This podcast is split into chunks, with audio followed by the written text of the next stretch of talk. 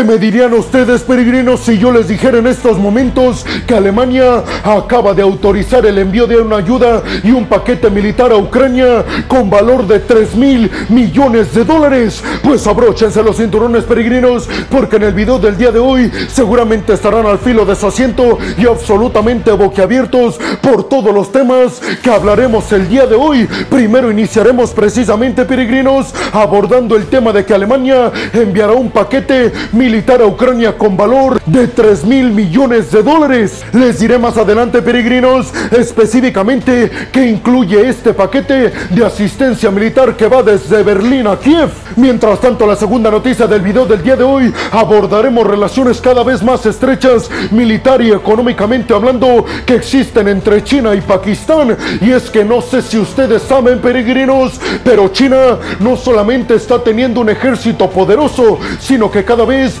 está convirtiéndose en una potencia que vende poderío militar, así como Estados Unidos y Rusia. Pues precisamente, peregrinos, más adelante en la segunda noticia les platicaré sobre la entrega de buques de guerra por parte de China a Pakistán, además de aviones de combate y también les hablaré de un acuerdo que tiene como objetivo la venta de submarinos chinos hacia Pakistán. Además hablaremos cómo le preocupa esto a Estados Unidos, las crecientes relaciones militares y económicas entre China y Pakistán. En la tercera noticia, por otro lado, peregrinos, nos iremos hasta Ucrania y sus relaciones con Rheinmetall, la armamentista alemana que desarrolla los tanques Leopardo 2 y Leopardo 1 que los alemanes le están enviando a los ucranianos. Esta noticia tiene que ver específicamente, peregrinos, con que Rheinmetall estaría abriendo una fábrica en Ucrania ya de forma oficial para construir y además reparar de forma más efectiva y más rápida los tanques y poderío militar que están donando los alemanes a Ucrania. Mientras tanto, en la cuarta noticia y segundo bloque de este video, peregrinos, hablaremos sobre una encuesta que realizó la agencia de noticias Reuters sobre la preferencia que tienen los estadounidenses sobre Joe Biden y sobre Donald Trump. ¿Quién creen realmente que en estos momentos lleva la ventaja? Seguramente pensarían que Donald Trump, pero aguarden peregrinos porque seguramente se van a sorprender con los resultados de esta encuesta que dice a quienes prefieren los estadounidenses, sea republicanos o a demócratas. En la quinta noticia, por otro lado, peregrinos, nos iremos hasta Medio Oriente y la región del Golfo. Y es que los Estados Unidos acaba de anunciar que van a aumentar su presencia militar en toda la región de Medio Oriente y el Golfo, principalmente para ahuyentar las intenciones de Irán de seguir secuestrando a buques petroleros. Y en la quinta noticia, por otro lado, peregrinos,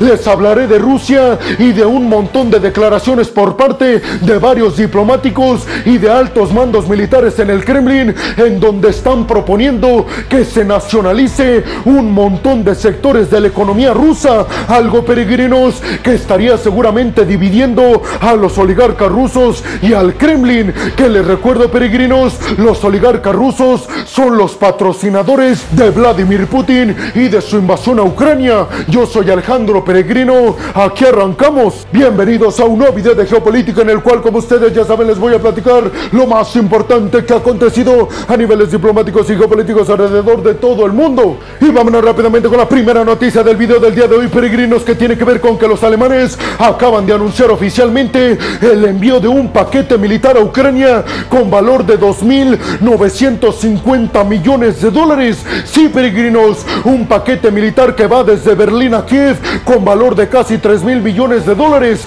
Ahí tienen la respuesta para aquellos que se preguntaban si realmente los alemanes estaban apoyando militarmente Ucrania en contra de Rusia. Especificaron los alemanes que en este paquete de poderío militar que van a enviar a Ucrania contiene principalmente 30 tanques Leopardo 1, 20 nuevos vehículos blindados de nueva generación, y más de un centenar de vehículos de asistencia militar. Alemania además especificó que van a enviarle también en este paquete a los ucranianos sistemas de defensa aérea Patriot y sistemas de defensa aérea Stinger. Scholz especificó el canciller alemán que en su reunión con Zelensky en el fin de semana pasado le comunicó que Alemania iba a ser oficial el día de hoy el envío de este paquete militar a Ucrania con valor de casi 3 mil millones de dólares y dijo Olaf Scholz que los alemanes tienen plena conciencia de que el conflicto jamás terminará si no es que Ucrania saca completamente a los rusos. Especificó Scholz, ya Vladimir Putin nos ha dejado bien en claro que no tiene ni la más mínima intención de sacar sus tropas de la ocupación ucraniana y por eso tenemos que irnos a la segunda estrategia, a la que no incluye la diplomacia, que es darle todo lo necesario a Ucrania para que saque por sus propias manos a los rusos. Ucrania además recibirá por parte de los alemanes en este paquete cerca de 200 drones de última generación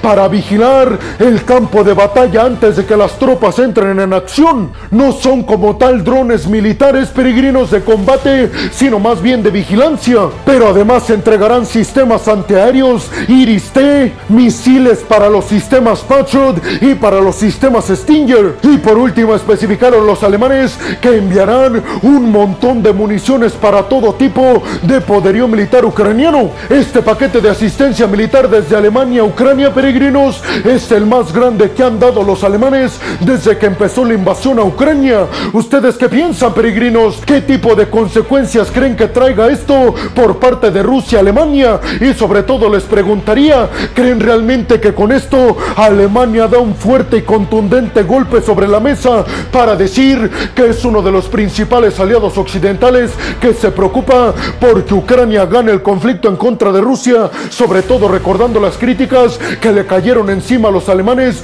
por no estar ayudando en la práctica a Ucrania y nada más hablar demasiado?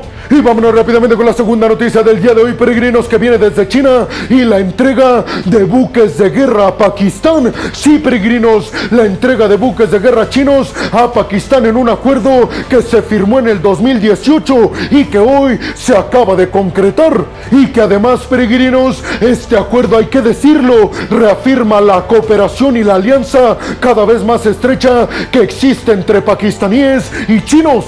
Los tipos de buques chinos que entregaron a Pakistán son los más modernos de China, los 054 tipo A y serán utilizados peregrinos según los chinos por parte de Pakistán para patrullar y vigilar todo el corredor económico entre Pakistán y China. China y Pakistán profundizaron sus lazos económicos peregrinos desde que China anunció la construcción de un ambicioso plan que incluía un proyecto de infraestructura para conectar Xinjiang con Pakistán lo cual facilitaría peregrinos los intercambios comerciales porque los haría más rápido entre los dos países. Además les recuerdo peregrinos que en el mes de marzo del año pasado 2022 China vendió una flotilla de seis aviones J-10 a Pakistán, concretándose así peregrinos una multimillonaria venta militar por parte del gobierno chino a las autoridades pakistaníes, pero además especificaron las autoridades del gigante asiático que entregarán a Pakistán en los próximos tres años submarinos de última generación chinos, que hay que especificar peregrinos, no son submarinos nucleares, son submarinos convencionales, pero aún así refleja lo que ya les dije, la creciente alianza y cooperación militar entre ambos países. Y ustedes seguramente en estos momentos estarán preguntando, peregrino, ¿qué piensa Estados Unidos al respecto? Pues hasta estos momentos, peregrinos, y bajo una investigación que realicé Estados Unidos todavía no ve como una amenaza para la seguridad mundial las buenas relaciones entre China y Pakistán. Inclusive peregrinos, fuentes que escriben geopolíticamente en Reuters aseguran que estas relaciones le podrían beneficiar a Estados Unidos porque mantendrían buenas relaciones dos países que tienen bombas nucleares. ¿Ustedes qué piensan, peregrinos? ¿Creen que con esto China se posiciona como un país que ya no solamente tiene un poderío militar muy bueno, sino que además se, se convierte en una de las principales potencias que venden su tecnología militar a otros países. Y vámonos rápidamente con la tercera noticia del día de hoy, peregrinos, que tiene que ver con Raymond Sol, la armamentista alemana encargada de desarrollar un montón de poderío militar que envían los alemanes a Ucrania, incluidos los tanques Leopardo 1 y 2. Pues la noticia, peregrinos, viene porque Raymond Sol la empresa armamentista alemana, anunció que va a desarrollar conjuntamente con el conglomerado estatal ucraniano una empresa conjunta en Ucrania. Sí, peregrinos, Rheinmetall contra un conglomerado ucraniano desarrollarán una fábrica en territorio ucraniano. ¿Para qué, peregrinos? Pues la respuesta es sencilla e inclusive hasta lógica, porque los alemanes y los ucranianos quieren tener una fábrica para reparar y construir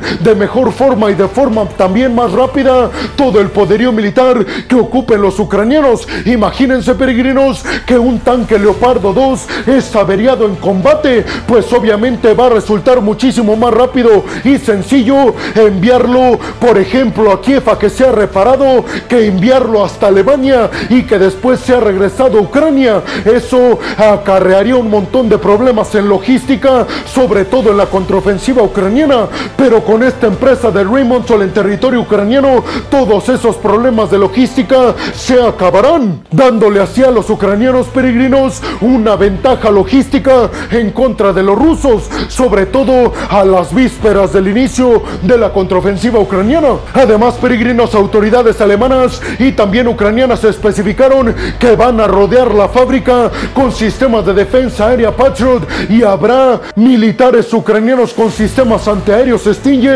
preparados para evitar cualquier ataque de los rusos en contra de la armamentista alemana y su fábrica en Ucrania. Sol se quedará con el 51% de las acciones de esta nueva empresa en Ucrania. Mientras tanto, el conglomerado ucraniano tendrá el 49% de las acciones. Pero ¿qué ventaja saca el gobierno ucraniano de este acuerdo, peregrinos? Pues básicamente se lo resumo muy rápido. Y es que los ucranianos tendrán acceso a la tecnología militar de Raymond Sol, es decir, que tendrán acceso a la prestigiosa tecnología militar alemana. ¿Ustedes qué piensan, peregrinos? ¿Creen realmente que teniendo los ucranianos una fábrica para reparar y construir los tanques Leopardo 2 que estarán siendo utilizados en la contraofensiva ucraniana, eso le estaría dando una ventaja logística al ejército ucraniano en contra de los rusos y sobre todo creen que a futuro Ucrania pueda convertirse en un país que no solamente compre poderío militar, sino que la desarrolle gracias a que en estos momentos va a tener acceso al poderío militar y a la tecnología